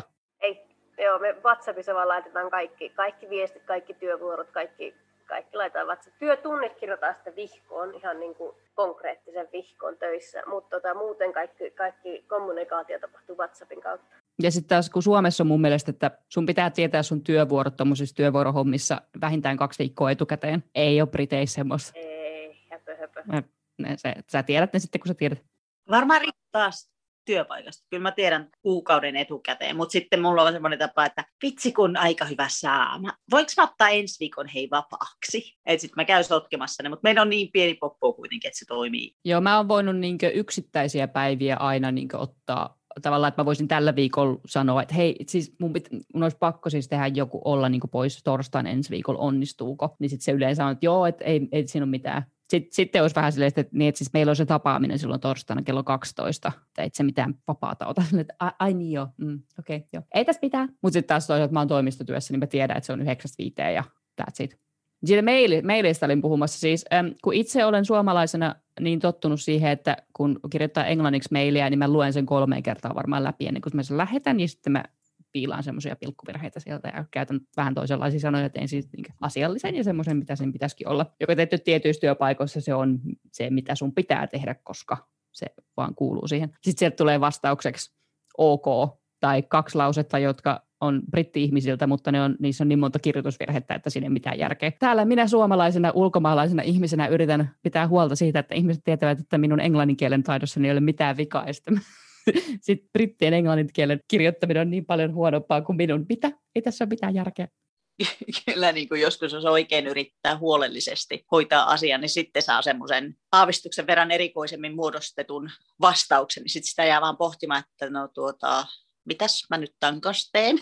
Et, ja sitten mun, mun työpaikalla se on ongelma, että mun, mun pitää, jos mä soitan ja kysyn kysymyksen, niin sitten mun pitää kuitenkin se laittaa vielä sähköpostina se sama kysymys, koska pitää olla jonkunnäköinen paper trail, että ne näkee, että, että no, dokumentoitu tämmöinen, että, että on oikeasti kysytty kysymys ja tämä on oikeasti ollut se asia, aihe ja jaari, jaari. Et kyllä joskus niin täytyy sanoa, että joskus jää lukematta se kolmas kerta, mikä on ollut myöskin virhe, mutta kun kun ei aina vaan niin pysty eikä kerki eikä jaksa eikä kiinnosta. Kun tietää, että just tuommoinen vastaus, että jotain niin kuin, sitten ihmetellään sanakirjan kanssa vielä yli 20 vuoden jälkeen, että mitä helvettiä tässä lukee. Että kyllä se niin oikeasti Joo, se on, siinä on itse kanssa rentoutunut vuosien varrella, että no se nyt on suunnilleen siinä. Niin kyllä ne ymmärtää, mitä mä sanon. Mutta sen myös itse asiassa sen huomaa etenkin toimistohommissa, niin että jos on ongelma, sitten tietää, mikä se on se vasta, sen toisen puolen tavallaan näkökanta siihen asiaan, koska joko ne soittaa tai sitten ne laittaa mailia. Jos ne laittaa mailia, niin ne haluaa siitä nimenomaan sen paper trailin, että siihen on vastattu tietyllä tavalla, siihen vastataan tietyllä tavalla, jolloin sitä itse tietäisi, että okei, no niin nyt sitten kieli keskellä suuta, että miten tähän vastataan, niin sitten vastataan hyvin suoraan ja promptisti. Mutta jos he soittaa, niin yleensä siellä sitten kysytään A palvelusta tai B, että no voidaanko tehdä näin, vaikka se nyt ole ihan niin kuin se pitä, pitäisi mennä näin ja niin kuin tuommoista, että sitten tietää, mm-hmm. taidaan laittaa perään vielä mailin, että niin, että kuten as we discussed on the phone, X, Y and Z, do not do this because it's wrong and it's against all regulations. So. Onko se muuten Suomessa, tehdäänkö myös, täällähän tehdään tota tosi paljon, että puhelinkeskustelun jälkeen laitetaan just semmoinen confirmation email, niin on Suomessa tapana myöskin, että, vielä, että, että no tässä vielä niin kuin läpi nämä tiivistetysti, mistä, mistä oli puhe. Et mä en muista tuommoista itse, mutta mut voi olla, että siitä on vaan niin kauan, että mulla ei enää tuommoista kokemusta. Ei, siis nyt on paha sanoa, en ole yhtään kyllä varma. Musta jotenkin tuntuu, että se on tosi brittitapa. Niin tota, jo en tiedä, en tiedä. Pitää kysyä joltain ihmiseltä. Mutta ei mun mielestä. Mun mielestä se on tosi britti juttu. Joo, niin mäkin ajattelen, että se on, tai jenkki ehkä. Niin, niin, semmoinen just nimenomaan paper trailin semmoinen oman takaliston tota, suojeleminen niin sanotusti. No vaikka vakiokysymykset. Se ensimmäinen kysymys on se, että missä on koti? Glasgowssa, Skotlannin suurimmassa kaupungissa, ollut jo viimeiset kohta 23 vuotta. Asun Bristolissa. Onko se koti? On tämä koti. Alun perin mä oon Metropolitan City Kalajolta, mutta nyt on koti Bristolissa. right. Toinen kysymys on, että mikä on semmoinen arkipäivän asia Briteissä, joka joko Briteissä ihmisinä tai brittiläisyydessä tai Brit- Briteissä niin maana, mikä ärsyttää? Mähän siis asun latvialaisten kanssa, eli si- siinä ei niin ole mitään, mitä voisi tavallaan verta, mutta ehkä kylmät talot ja kylmät ikkunat, että miksi pitää olla sellainen, miksi ne ei voi olla, niin kuin, mikä, mikä sana suomeksi, miksi ne ei voi olla double, double glaze, onko se glaze? Mm, joo, tupla, kaksinkertainen lasitus on vissiin se Niin, miksi ei voi olla kunnon lasitus, miksi pitää olla semmoinen tyhmä vanha ää, yksi lasi. Ja sitten kun saamme, ja ovet kanssa, me puhuttiin ää, just eilen kavereiden kanssa, kun ovetkin on semmoisia, Suomessa on kunnon jämäkät ovet, niin Briteissä sen oven, sä voit laittaa niin kään sinne sen lattian ja oven väliin ja sä tunnet, kun tuuli vaan puhaltaa sisään ulkoovesta. Ja tavallaan kun niitä taloja ei ole eristetty mitenkään, niin täällä on tosi kylmä. Luuli, Suomi on kylmempi maa, mutta täällä talot on niin kylmiä, että siinä ei ole mitään järkeä. Ja ehkä koko lattiamatot, ne on myös sellainen, että mä en ymmärrä, onko pakko. Ja se on hyvä, kun britit sanoo, että niillä on double glazing niin hienommissa taloissa. Eihän se mikään double glazing ole. Siis se on se on suomalaisittain double glazing, niin siinähän on brittiläisittäin siis vähintään kolme lasia. Ja sitten kun Suomessa ikkunat välissä on tiedäkö sellainen 15 minuutin... Minuutin. 15, Minuut, 15 minuutin, kun se 15 sentin semmoinen niin siis väli. Että sulla on Joo. se ulkolasi, sulla on väli ja sitten sulla on kaksi sisälasia. Mutta ei Briteissä, niillä on vaan ne kaksi sisälasia. Joo. Sillä no, ei mikään ihme, että ne on kylmät ikkunat. Joo, Mitä? vaikka ne olisikin double glazing, niin. joo. Niin. niin ehkä, ehkä toi on semmoiset kaksi talot. Talot ehkä mulle on vaan mitkä hän, uh, come on now. Se on myös hyvä se ulko-ovi-juttu, koska siis kun miettii kavereitten, jotka asuu Briteissä siis niin terraced houses, mm. niin siis ei Suomessa ikinä olisi niin hepposia ulkoovia. Siis tiedätkö, että kun niissä on semmoinen kahden sentin rako siellä alla ja tulee Ja tuntuu, että ne vois potkaista auki. Niin. Kans sekin kans, että ne on niin jotenkin hepposet, että sen voi, sä voisit vaan potkaista sen auki. Nyt luulen olevani tosi vahvakin, niin että kun oikeasti kokeilisi ja jalka murtuu. Mutta tuota, niin. mut, niin kuin, että se suomalaista ovia, että sä vaan potka auki, niin kuin suomalainen ulko-ovi, jykevä ulko-ovi, että sitä niin, auki. Joo, kun Suomessa ne ovet on jykeviä semmoisia, että niissä on kunnon tiivisteet ja ne menee sillain hyvinkin tiiviisti niin kuin kiinni. Ei ainakaan pakkanen se nimenomaan. Erittäin hyvä vastaus. Niin se toinen puoli siitä kysymyksestä on se, että no mikä on semmoinen jokapäiväinen asia, joka on niin kuin positiivinen Briteissä, että olisi semmoinen, että vitsit kun tätä olisi esim. Suomessakin harrastettaisiin tätä, tätä. No ehkä se vaan se ihmisten kanssa kanssakäyminen. Ja se mentaliteetti, ainakin Bristolissa, mä en nyt voi puhua joka puolella Britanniaa miten on, mutta niin kuin täällä vaan kaikkien kanssa pystyy rupattelemaan, varsinkin Bristolissa. Et pussipysäkilläkin on aina niitä niin kuin hassuja, kun suomalaiset pussipysäkillä, kun kaikilla on semmoinen kahden metrin rako siinä, niin kuin ennen korona-aikaakin. Niin, niin täällä voi jutella kaikille ja kaikkien kanssa tulee juteltua. Ja en mä tiedä, jotenkin tuntuu, että ihmiset on lämpimimpiä, lämpimämpiä, niin kuin, tiedätkö, persoonan, persoonan mm. lämpimämpää. Ja sitten kans kansainvälisyys. Kyllähän kuulemma Helsinki on tosi kansainvälinen. No en tiedä, mutta väitän silti, että Britannia on Helsinkiä kansainvälisempi. Mm. Ihmiset. Mä, mä, minusta brittiläistä tavallaan, mä suosin brittiläisiä verrattuna suomalaisiin. Anteeksi, mutta nyt se vaan tuli sanoa. Joo, se on tota, semmoinen tietty, siis brittiläisen sosiaalisen kanssakäymisen helppous on se, mikä on tavallaan Mä oon yrittänyt Suomessa opetella tota, ähm, small talkia suomalaisten kanssa. Siitä ei vaan tule niinku mitään. Jos... Se, on, se on ihan kuin yrittäisi soutaa ja huopata, huopaa samaan aikaan. Baarissa, vain baarissa, ehkä maksimissaan niin, se kyllä. onnistuu, mutta et niin kuin, tai tosi, se pitää olla tosi spesifi, niin kuin, tai spesifinlainen suomalainen ihminen, että se onnistuu sillain ilman, että tarvii miettiä, että ymmärsiköhän se nyt, mitä mä tarkoitan. Tai sitten mä en ole vaan niin hauska, kun mä kuvittelin olevani, mutta sekin on toinen vaihtoehto. Ei, Ei ole vielä ihan suomalaiset lämmennyt ainakaan mun small talkille. Ehkä ne joskus. Joo, mä, mä kans tykkään mä oon ekstrovertti ja mähän tykkään puhua, niin minusta on aina kiva mennä ihan missä vaan, niin kuin tavallaan bussipysäkillä tai missä hississä vai missä vaan niin kuin edes jotain alat, alat chattailee siinä. Ja sitten tavallaan Suomessa on ehkä sellainen pessimistinen mentaliteetti kanssa, niin mä mm. kans tykkään, miten britit on paljon optimistisempia. Mun mielestä, tämä on taas mun, mun näkökulmaa. Mm. Ja kaikki nämä mun kokemukset on kans sitten, tiedätkö, kyläpahasesta, että tuota, en kai mä nyt osaa sanoa, miten se on isommissa kaupungeissa Suomessa. Mulle se on ihmiset ja äh, äh, ihmisten kanssa kanssakäyminen, mitä mä tykkään enemmän Briteistä. Joo, Suomessa myös on huomannut sen, että siis jotenkin se suomalainen katsontakanta on aina se, että jos on pienikin ongelma, niin se on aina sitten tosi negatiivinen asia, kun Briteissä on enemmän semmoinen, well, don't worry about it, it's gonna be joo. fine. Ja sitten tavallaan suomalainen, we'll see how it goes. Joo, että se kellä onni niin on, se onnen kätkeköön. Niin tiedätkö, ja tavallaan mitähän muuta, että niin kaikki tuollaisia, niin kaikki sananlaskutkin on tosi niin kuin negatiivisia. Kuka kuuseen kurkottaa, se kataja, kataja kapsahtaa. Just, mm-hmm. just, kaikki tollainen, niin suomalainen mentaliteetti silleen, että älä ole kunnianhimoinen ja älä nyt liikaa haaveile ja elä ja nyt... Mitä, mit, kuka sinäkin luulet olevasta tommosia mietteessä? Just. Ja... Tavallaan jos sä keksit, että hei kato mä tein tämmöisen hienon jutun, ja silleen, että no mä tiedän jonkun, joka teki paljon paremmin ton. Tämmönen mä koen, että Suomessa, Suomessa on tosi niinku, mm, tosi harmaa ja masentunut mentaliteetti, öö, mitä mä en jatka. Mä oon ajatellut, että siihen, kuka kuuseen kurkottaa se katajan kapsahtaa, niin siihen voisi alkaa vastaamaan silleen, että mutta kun mä pidän, pidän katajista muutenkin aika paljon, niin... Niin, että miksipä ei. Et, joo. Ei tässä mitään hätä. Meidän seuraavaksi mäntyy. Positiivisesti, joo. Niin. Ärsyttävän positiivisesti vastaan aina Mikä vika joo. siinä katajassa on, että, että parempi se on kuin pensakko. Niin on. Joo. Hei, muun on pakko lähteä lentää.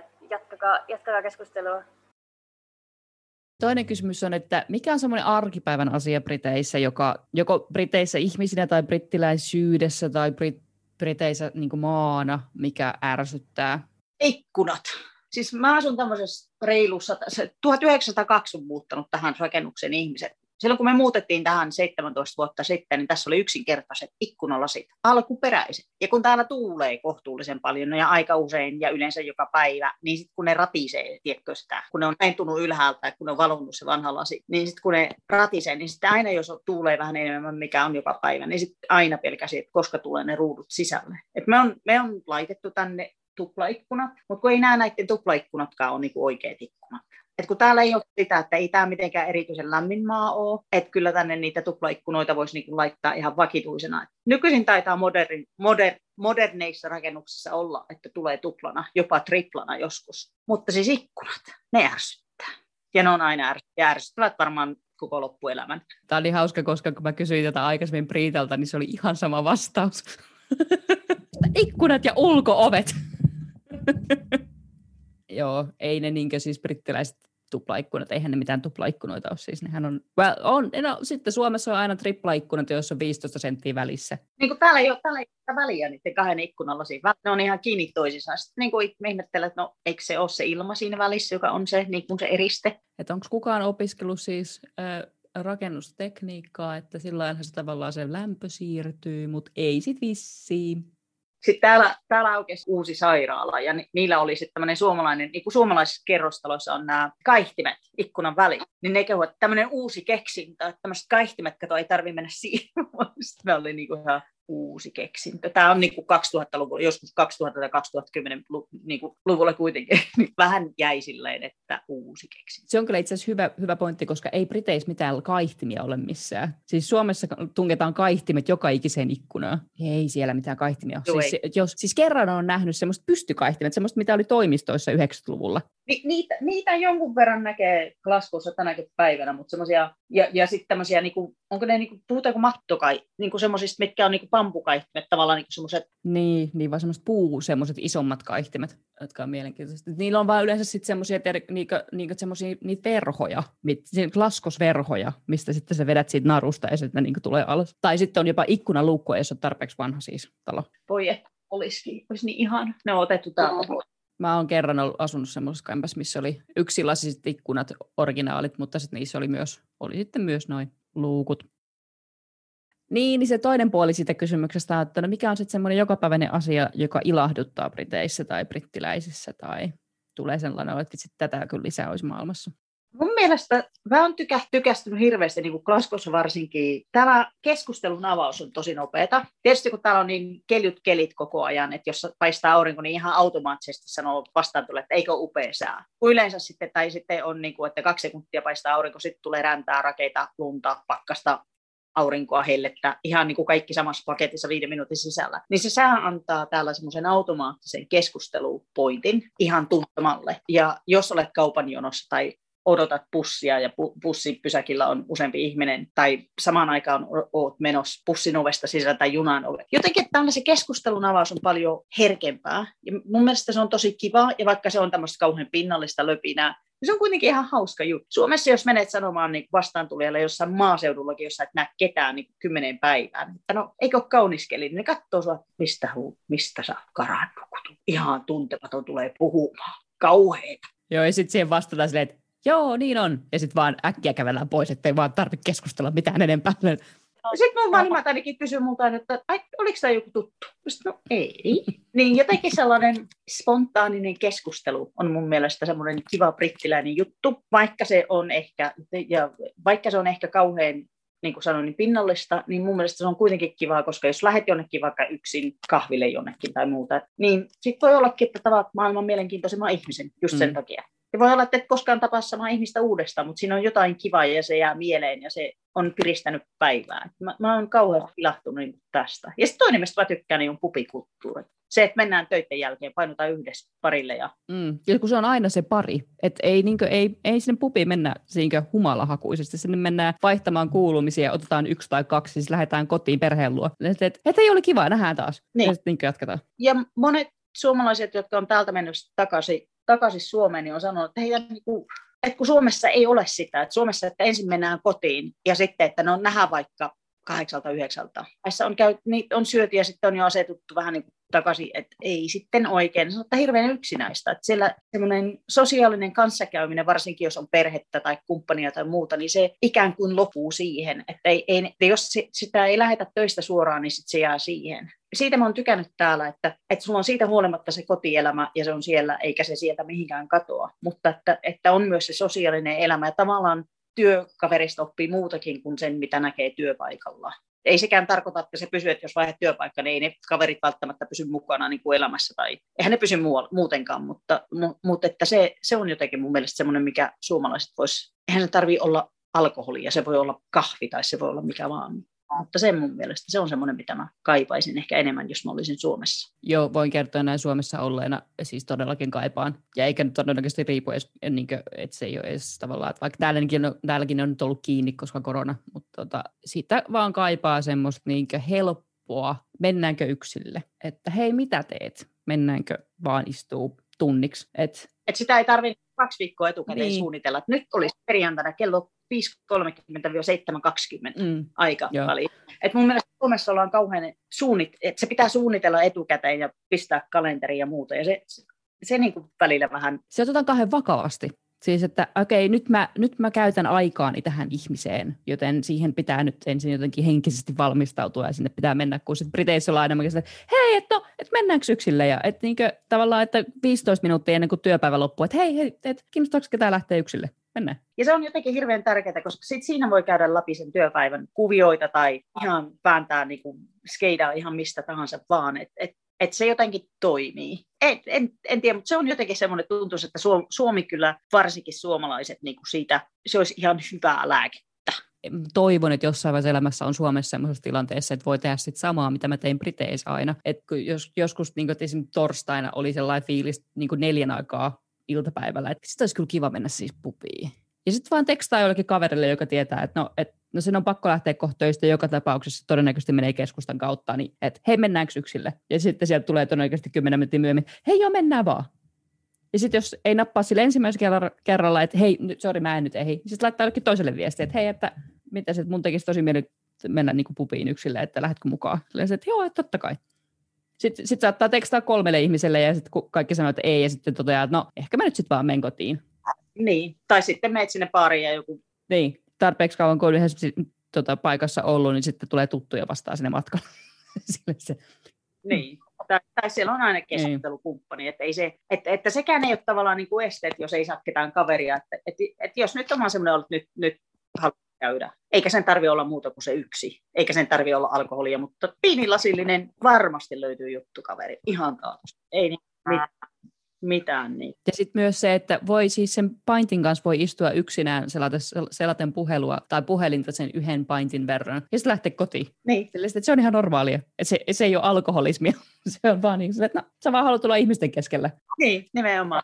Et, et sitä mä, se, se, se niin kuin Suomesta puuttuu.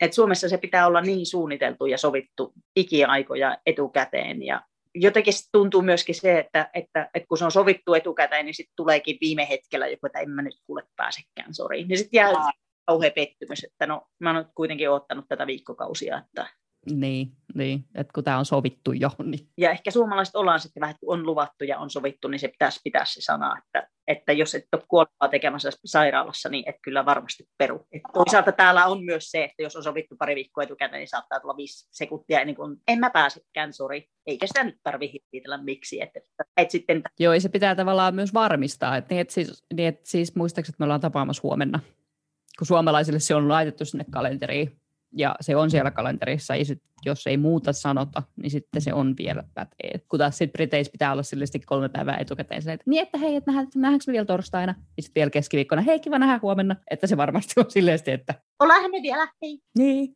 Mm. Että niin kuin eri, eri suhtautumista, vaan että jos täällä luvatta, niin ei se tarkoita niin kuin välttämättä yhtään mitään. Sana, sana helinää myöskin. Niinpä. Ja pääsis, pääsis semmoiselle ku, ke, kultaiselle keskilinjalle siinä asiassa molemmissa maissa, niin se olisi aika hyvä. Kyllä, se se olisi aika toimiva malli. Sitä voisi ruveta lanseeraamaan tällainen. Saattaa mennä muutama sukupolvi, mutta ei se mitään.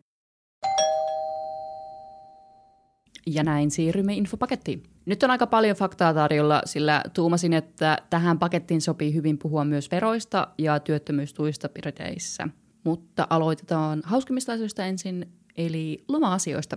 Britanniassa on Suomeen verrattuna paljon vähemmän lomia, mutta ne ovat monessa paikassa paljon joustavammin käytössä. Virallisesti jokaisella 40 tunnin työviikkoa tekevällä työntekijällä on oikeus saada vähintään 28 päivää palkallista vapaata. Tuohon pakollisen 28 lomapäivään saa sisällyttää pakolliset kalenteripyhät niin halutessaan. On hyvä huomata, että 9 kertaa kymmenestä ne tuohon myös sisällytetään työnantajan toimesta. Tuon 28 päivää ylittäviä loma-aikapaketteja on tarjolla yleensä vain, jos olet tietyllä tasolla isommassa yrityksessä, tai jos yrityksellä on käytössä niin sanottu lisä, eli saatat saada ylimääräisen päivän tai kaksi oltuasi X määrän vuosia töissä kyseisellä työnantajalla. Mutta 90 prosenttia yrityksestä pitää kiinni tuosta 28 päivästä, sisältäen siihen pakolliset pyhät. Pakollisia pyhiä on Englannissa kahdeksan päivää vuodessa, eli vapaasti valittavia lomapäiviä jää noin 20 jokaiselle työntekijälle. Monessa yrityksessä kuitenkin pidetään toimisto kiinni joulun ja uuden vuoden välinen aika, jolloin on pakko joko ottaa palkatonta vapaata tai käyttää osa noista palkallisista päivistä. Eli monesti vähintään viisi päivää täytyy käyttää jouluna. Tästä johtuen pitkiä kesälomia ei tunneta, sillä usein kesälle otetaan viikko tai kaksi vapaata ja loput lomapäivät käytetään pitkin vuotta yksittäin tai pitkinä viikonloppuina. Yritys voi itse päättää, mikä 12 kuukauden ajanjakso on heidän lomavuotensa. Joskus se on kalenterivuosi, joskus verovuosi. Kaikki lomapäivät tulee käyttää tänä aikana. Lomavuoden yli saa siirtää maksimissaan kahdeksan päivää. Tämä on lähinnä ohjeistuksellinen, sillä työnantaja saa vapaasti päättää, voiko lomapäiviä siirtää seuraavalle vuodelle vai ei. Monesti lomapäivien siirto onnistuu lähinnä, jos ne on jo korvamerkitty tietyille päiville käyttöön. Eli harvoin lomapäiviä voi jättää roikkumaan. Joissain yrityksissä lomapäiviä ei voi siirtää ollenkaan, joten jos ne jää käyttämättä, niin se on sitten voi voi. Siinä missä Suomessa lomat täytyy yleensä kerryttää seuraavalle vuodelle, ovat ne Britanniassa usein käytössä heti kun ne ovat kertyneet. Pääsääntöisesti siis, jos aloitat lokakuun alussa työt, lomaa kertyy jouluun mennessä seitsemän päivää, jotka voit ottaa joulun aikaa vapaaksi. Joissain yrityksissä on käytössä Suomen kaltainen systeemi, jossa lomat täytyy kerryttää kaikki ensin, mutta tämä on harvinaisempaa ja ymmärtääkseni yleensä käytössä lähinnä kunnallisella puolella tai isoissa kansainvälisissä yrityksissä, joissa on sitten harmonisoitu kaikkien toimistojen toiminta. Palkallisen loman aikana työntekijä saa saman palkan kuin töissä ollessaan. Kuukausiansioilla, eli yleensä toimistotyössä, lomapäiviltä saa normaalin niin sanotun päiväpalkan, jonka kirjanpitäjä laskee. Vuoroihin perustavassa työssä lomapalkka lasketaan edellisten 52 viikon keskiarvopalkan mukaan. Jos työsuhde ei ole kestänyt 52 viikkoa, lasketaan keskiarvo niiltä viikoilta, jolloin työntekijä on ollut työsuhteessa ja palkka on kertynyt. Eli nollatuntisopimuksilla keskiarvoon ei lasketa viikkoa, jolloin töitä ei ole ollut tarjolla. Lomapäiviä voi yrityksestä riippuen varata suht vapaasti. Virallinen ohjeistus on, että loma pitäisi varata vähintään kaksinkertainen aika ennen lomaa plus yksi päivä, riippuen loman pituudesta. Eli jos haluat varata viikon loman, joka alkaa maanantaina, eli viisi päivää, pitäisi sitä anoa viimeistään kaksi viikkoa aiemmin edeltävänä perjantaina. Työnantajalla on oikeus kieltäytyä antamasta lomaa juuri sille ajalle, kun sitä on pyydetty, tai määrätä milloin lomat tulee käyttää. Monissa työpaikoissa lomat ovat kuitenkin hyvin vapaasti valittavissa niin kauan kuin niiden pyytämissä ollaan asiallisia monessa pienemmässä työpaikassa myöskin tuo kahden viikon aika ei välttämättä päde, vaan yksittäisiä päiviä voi ottaa pienemmälläkin varoitusajalla, mutta se on hyvin työpaikka- ja esimieskohtaista. Britanniassa ei tunneta sellaista asiaa kuin lomalta paluuraha, eli sitä ei vaan ole olemassa. Irtisanomisaikana työntekijällä on oikeus käyttää siihen mennessä kertyneet lomat, tai jos lomapäiviä ei ole mahdollista käyttää, maksetaan näistä päivistä sen sijaan lomaraha normaalin palkan päälle. Lomia ei voi pyytää rahana muissa tilanteissa kuin irtisanomisaikana. Iso-Britanniassa on käytössä minimituntipalkka, sillä alakohtaisia työehtosopimuksia on vain harvoilla aloilla. Teknisesti ottaen alle 16-vuotiaista ei voi palkata virallisesti, joten minimipalkan määrä määräytyy 16-vuotiaista eteenpäin. Alle 18-vuotiaiden minimipalkka on 4 puntaa 62 penniä tunnilta. 18-20-vuotiaille se on 6 puntaa 56 penniä ja 21-22-vuotiaille 8 puntaa 36 penniä tunnilta. 23-vuotiaille ja sitä vanhemmille minimipalkka on 8 puntaa 91 penniä tunnilta, ennen veroja siis. Minimipalkka pitää maksaa kaikille työntekijöille, jotka ovat yrityksen palkkalistoilla. Tätä vähemmän maksaminen on laitonta, ja työsopimus, jossa on mainittu minimipalkkaa pienempi tuntipalkka, ei päde oikeudessa. Tähän on luonnollisesti muutama poikkeus. Eli esimerkiksi yrittäjän ei tarvitse maksaa itselleen minimipalkkaa, eikä yrityksen johdolle ole pakko maksaa tätä myöskään. Oletuksena, että yritysjohdolle maksetaan osinkoja täyden palkan sijaan. Myöskään vapaaehtoistyöntekijöille ei tarvitse maksaa minimipalkkaa, jos jotain korvauksia maksetaan, eikä aupaireille. Vapaaehtoistyöntekijäksi lasketaan kuitenkin vain tiettyjen tahojen listoilla olevat työntekijät, ja aupairin täytyy saada muita etuuksia, kuten asuminen ja ruoka. Listalta löytyy myös muita ryhmiä. Suosittelen vilkaisemaan valtion ohjeistusta, jos asia mietityttää. Linkki jakson kuvauksessa. Minimipalkkaan ei myöskään saa sisällyttää matkakuluja, työvaatekuluja tai esimerkiksi tippejä ravintolatyössä. Briteissä ei makseta erikseen ilta- tai pyhälisiä, eli tuntipalkka pysyy samana huolimatta, mikä kellonaika tai päivä on.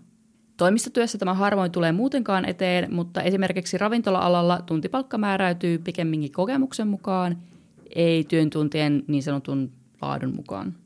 Yövuoroista ei myöskään makseta ylimääräistä, vain normaali tuntipalkka. Yövuoroille on kuitenkin säännös, ettei työntekijä saa työskennellä enempää kuin keskimäärin 8 tuntia jokaisen 24 tunnin aikana, ja tuo keskiarvo lasketaan 17 viikon ajalta. Alle 18-vuotias ei saa työskennellä keskiyön ja aamu neljän välisenä aikana, eikä yleensä alaikäisten katsota voivan työskennellä ilta 10 ja aamu kuuden välisenä aikana. Tuohon löytyy sitten muutama alakohtainen poikkeus, etenkin maatalouden puolelta. Täysi-ikäisille yövuoro alkaa kello 11 illalla ja päättyy aamukuudelta.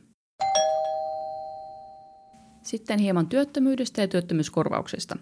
Heinäkuussa 2021 työttömyys Iso-Britanniassa oli 4,8 prosenttia.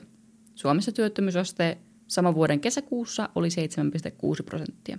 Työttömyyskorvaus Iso-Britanniassa on nimeltään Job Seekers Allowance, eli JSA tai JSA. Sen säännöt ovat muuttuneet hiljattain, joten jotkut ovat vielä vanhalla systeemillä, mutta tämä seuraava pätee uuteen systeemiin.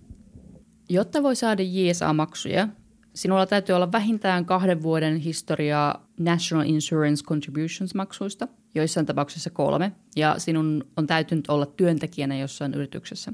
Eli tämä maksu ei siis päde yrittäjiin eikä alle kaksi vuotta työssä olleisiin. Näiden lisäksi sinun täytyy olla täysi-ikäinen, työtön ja työhön kykenevä. Eli jos on jo eläkeikäinen, opiskelija tai pitkäaikaissairas, ei tuota JSA-maksua voi saada, sillä voit hakea muita etuuksia. Luonnollisesti täytyy myös olla oikeus työskennellä Briteissä. Puolison tulot tai omat säästöt eivät vaikuta JSA-maksuihin, mutta voit saada työttömyystukea maksimissaan kuusi kuukautta – ja tukea saadakseen täytyy osallistua paikallisen työtoimiston haastatteluun. Osana haastattelua täytyy lupautua etsimään töitä aktiivisesti sen ajan, mitä saa työttömyyskorvausta, ja tuen voi menettää, jolle aktiivista hakemista pystyt tarvittaessa todentamaan. ISA-maksu maksetaan kahden viikon välein ja on 59 puntaa 20 penniä alle 25-vuotiaille per viikko. Yli 25-vuotiaille maksetaan 74 puntaa ja 70 penniä per viikko eli kuukaudessa noin 300 puntaa. Maksun alkua voi hakea aikaisintaan seitsemän päivän päähän hakemuksen jättämisestä ja raha maksetaan ensimmäistä kertaa kaksi viikkoa maksuajakson alusta. Eli ensimmäisen kahden viikon maksuerän voi saada aikaisintaan kolmen viikon päästä hakemisesta. Työttömyyskorvauksen lisäksi voit olla oikeutettu Universal Credit-rahaan, eli tukeen, joka maksetaan kerran kuussa. Tähän tukeen omat säästöt ja puolison varallisuus vaikuttavat. Tuen saajan täytyy myös olla Iso-Britannian vakituinen asukas. Universal Credit kattaa kaikki valtion tuet, eli sen määrä riippuu siitä, mitä kaikkia hakemuksessasi on. Eli sen sijaan, että hakisit erikseen asumistukea, niin sanottua lapsilisää, pitkäaikaissairausmaksuja ja niin edelleen, haet Universal Creditia, jonka kokonaismäärä määräytyy sen hetkisellä tilanteellasi. Aihelinkestä löydät lisäinfoa ja laskurin, mutta yleisesti jos haet Universal Creditia, olet yli 25-vuotias ja yksin elävä lapseton aikuinen, kuussa saat keskimäärin 344 puntaa. Jokaisesta lapsesta saat niin sanotun lapsilisän, jonka summa riippuu näiden iästä ja lukumäärästä, ja joissain tapauksissa voit saada myös apua vuokranmaksuun. Universal Creditin saaminen ja lopullinen summa on erittäin riippuvainen ihmisen sen hetkisestä tilanteesta, joten tarkkoja summia on vaikea arvioida. Universal Creditin hakulomakkeessa täytyy listata kaikki tulottisäästöt sekä asumiskustannukset, mahdolliset palkkakuitit ja pitkälistä muita yksityiskohtia. Tämä pätee myös puolisoon, vaikka hakijana olisi vain toinen osapuoli. Hakulomakkeen lähettämisen jälkeen The Department of Work and Pensions, eli periaatteessa paikallinen Kela, järjestää joko puhelinhaastattelun tai paikan päällä tapaamisen keskustellekseen tilanteestasi. Ensimmäisen maksun voi saada aikaisintaan viiden viikon päästä hakemisesta. Systeemistä riippuen siinä voi mennä kauemminkin. Puhutaan vähän veroista ja muista maksuista, jotka lähtee palkkakuitista. Britanniassa palkkakuitsista täytyy näkyä, mitä kaikkea bruttopalkasta on vähennetty. Palkkatyössä yrityksen kirjanpitäjä tai palkanlaskija laskee, kuinka paljon kuukausipalkasta täytyy maksaa veroa. Tämä summa perustuu usein ennakoituun vuosipalkkaan, sillä veron määrä lasketaan vuositasolla huhtikuun alusta maaliskuun loppuun. Ansiot ovat verovapaat 12 750 puntaan asti, jonka jälkeen maksat veroa 20 prosentista kaikesta tuon ylittävästä aina 50 270 puntaan asti. Sen ylittävästä ansiosta tulee maksaa veroa 40 prosenttia, ja jos tienaat enemmän kuin 150 000 vuodessa, on vero 45 prosenttia. Jos olet naimisissa, voit siirtää osan omasta verovapaasta osuudestasi puolisollesi, jos heidän tienestinsä ovat vähemmän kuin heidän oma verovapaa osuutensa. Esimerkiksi jos toinen vanhemmista jää kotiin hoitamaan lapsia eikä tienaa niin paljon, että vuodessa tulisi veroa maksettavaksi, voi asian sumplia niin, että pariskuntana maksatte yhteensä vähemmän veroa, kun enemmän tienaavan verotettavasta tulosta siirretään osa alarajan ja alle jäävän veroosuuteen. Tämä on mahdollista vain, jos on virallisesti naimisessa tai rekisteröidyssä parisuhteessa. Raha ei siis vaihda omistaja missään vaiheessa, pariskunnan tulot vain merkitään eri tavalla veroilmoitukseen Marriage Allowance-nimikkeen alle. Yksinyrittäjät maksavat veroa samalla tavalla kuin palkkatuossa käyvät, mutta tekevät veroilmoituksensa itse samaan tapaan kuin toiminimiyrittäjät Suomessa – Osakeyhtiön osingot ovat osittain myös verovapaata rahaa, samoin säästötilien korot. Verojen lisäksi palkkakuitissa näkyy vähennyksenä National Insurance Contribution. Tämä on paikallinen sosiaalimaksu, jolla katsotaan terveydenhoitokuluja ja työttömyysmaksuja sekä valtion eläkkeitä. Summa on yleensä 12 prosenttia palkastasi ja sen maksetaan, jos tienaat vähintään 187 puntaa per viikko. Valtion eläkkeen lisäksi voit maksaa vapaaehtoista lisäeläkettä itsellesi bruttopalkastasi kuukausittain. Tätä kutsutaan nimellä Workplace Pension Schemes.